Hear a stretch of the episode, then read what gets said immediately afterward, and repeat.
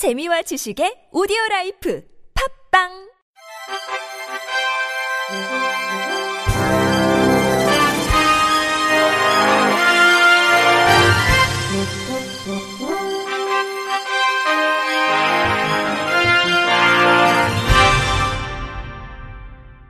청취자 여러분 안녕하십니까? 9월 14일 목요일 KBRC 뉴스입니다.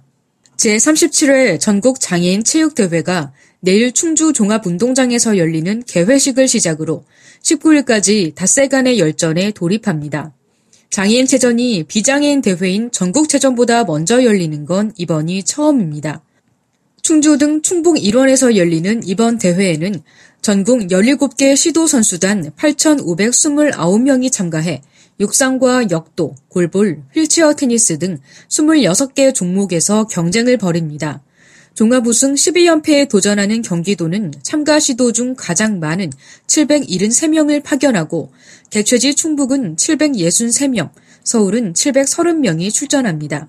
지난 대회에 이어 선수부 25개 종목과 동호인부 16개 종목으로 나뉘어 경기가 펼쳐질 예정입니다.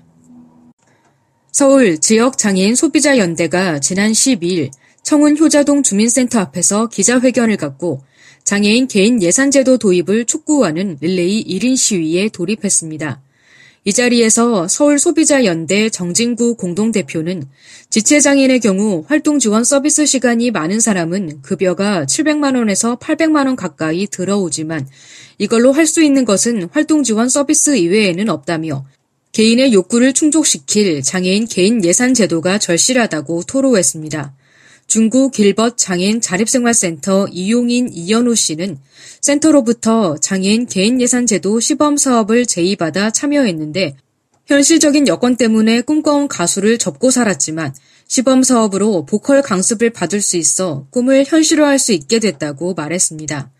한국장애인단체 총연합회 안진환 상임대표는 장애인 개인 예산 제도가 있어 내 통장에 돈이 들어왔다면 나는 지역사회와 조금 더 빨리 만났을 것이라며 개인 예산제는 장애인이 지역사회에서 떳떳하게 살 수 있도록 하는 대안으로 제도화될 수 있도록 미력 하나마 힘을 보태겠다고 약속했습니다.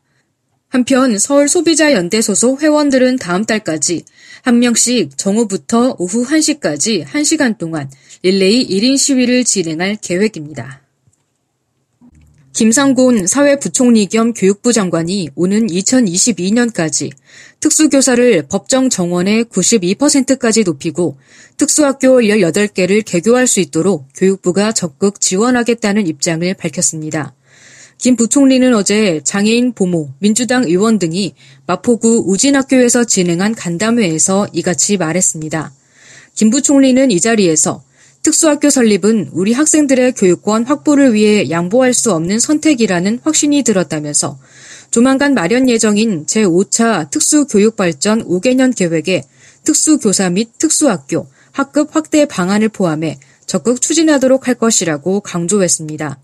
아울러 특수학교 설립 시 지역 주민이 함께 이용할 수 있는 복합 문화시설 조성을 적극 지원할 것이라며 문재인 정부의 모든 아이는 우리 모두의 아이라는 철학이 장애를 가졌다고 해서 예외가 아님을 교육 현장에서 실천할 수 있도록 더욱 노력할 것이라고 덧붙였습니다. 한편 전국 장애인 부모연대 윤종술 회장은 교육 정책을 총괄할 국가교육회의에 특수교육 관련 단체 혹은 전문가를 포함시켜 분야별 전문위원회에 특수교육특별위원회를 설치해 줄 것을 요구했습니다. 더불어민주당 국회의원들은 어제 서울 강서 지역에서 일부 주민의 반발로 갈등을 빚는 장애인 특수학교 설립이 추진돼야 한다고 목소리를 높였습니다. 김영호, 민병두, 박정 의원 등 민주당 의원 68명은 이날 성명을 내고 장애 학생들이 차별받지 않고 공부할 수 있도록 필요한 곳에 특수학교가 설립돼야 한다며 강서 지역 특수학교가 모두의 박수 속에 설립돼 편견이 없고 배려가 넘치는 아름답고 성숙한 사회로 발돋움하는 계기가 되길 간절히 바란다고 말했습니다. 이들 의원은 학교 설립을 반대하는 분들과 찬성하는 분들이 특수학교가 설립될 수 있도록 마음을 모아주시길 간곡히 요청한다며 서울시 교육청 또한 최선을 다해주길 바란다고 강조했습니다. 한편 서울 강서구 옛 공진초등학교터에 추진 중인 강서 특수학교 설립을 두고 이 지역 국회의원인 자유한국당 김성태 의원과 일부 주민들은 반대하고 있습니다. 제주의 한 어린이집에서 장애아동 학대가 있었다는 학부모 주장이 제기돼 경찰이 수사를 벌이고 있습니다. 제주지방경찰청은 도내 한 어린이집에서 교사가 장애아동 A군의 가슴 부위를 무는 등 학대 행위가 있었다며 해당 교사와 원장을 상대로 한 고소장이 접수돼 아동복지법 위반 혐의로 입건해 조사하고 있다고 밝혔습니다. A군 부모는 지난달 아들의 가슴에 치아 자국이 나고 멍이 든 것을 보고 어린이집을 찾아 폐쇄회로 TV 영상에서 한 교사가 A군의 가슴을 무는 정황이 담긴 장면을 확인했다고 주장했습니다.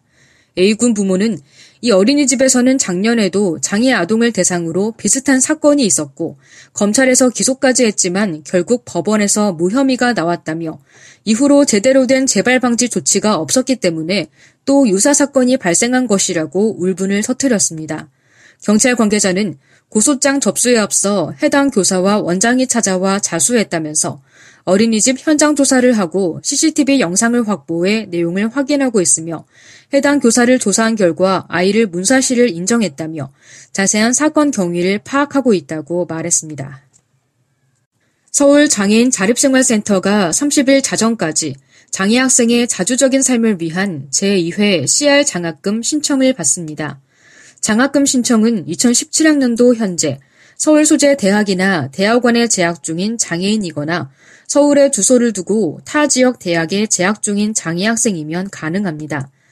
센터 홈페이지 공지사항에서 장학금 지원 신청서를 내려받아 작성해 이메일 또는 우편으로 제출하면 됩니다. 장학생으로 선발된 두 명의 학생은 각각 장학금 150만 원을 지원받게 되며 서울 장애인 자립생활센터 동료 상담가의 지속적인 멘토링 혜택을 받을 수 있습니다. CR 장학생 선정 결과는 10월 27일 센터 홈페이지를 통해 발표되고 11월 3일 센터 교육실에서 장학금 전달식을 진행할 예정입니다.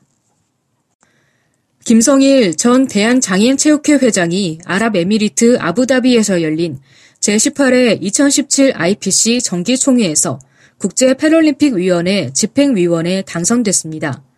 IPC 집행위원은 4년 임기 동안 IPC 전략 계획 설정과 IPC 총회에서 확정된 비전 실천, IPC 총회에서 의결된 사안의 전반적인 확인과 감독, IPC 총회 승인 사항에 대한 심의, IPC 정책, 규정, 규칙 및 상임위원회 규정에 대한 승인 등의 임무를 수행하게 됩니다.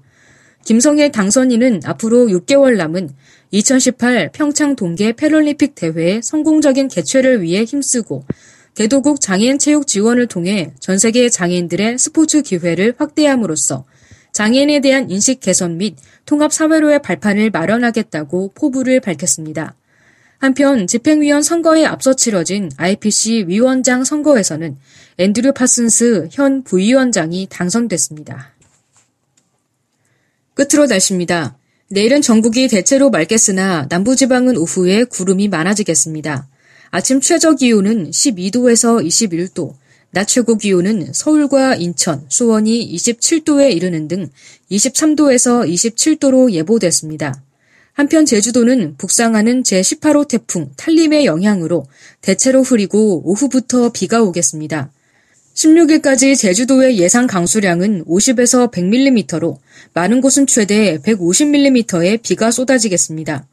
탈림은 오늘 오전 3시 매우 강한 중형 태풍으로 발달해 일본 오키나와 서쪽 약 290km 부근 해상에서 시간당 12km 속도로 북서진하고 있습니다. 16일 오전 3시에는 서귀포 남쪽 410km 부근 해상에 머물 것으로 전망됩니다.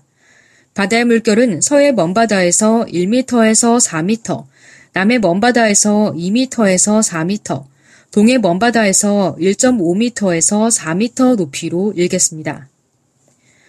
이상으로 9월 14일 목요일 KBRC 뉴스를 마칩니다. 지금까지 제작의 이창훈, 진행의 홍가연이었습니다. 고맙습니다. KBRC.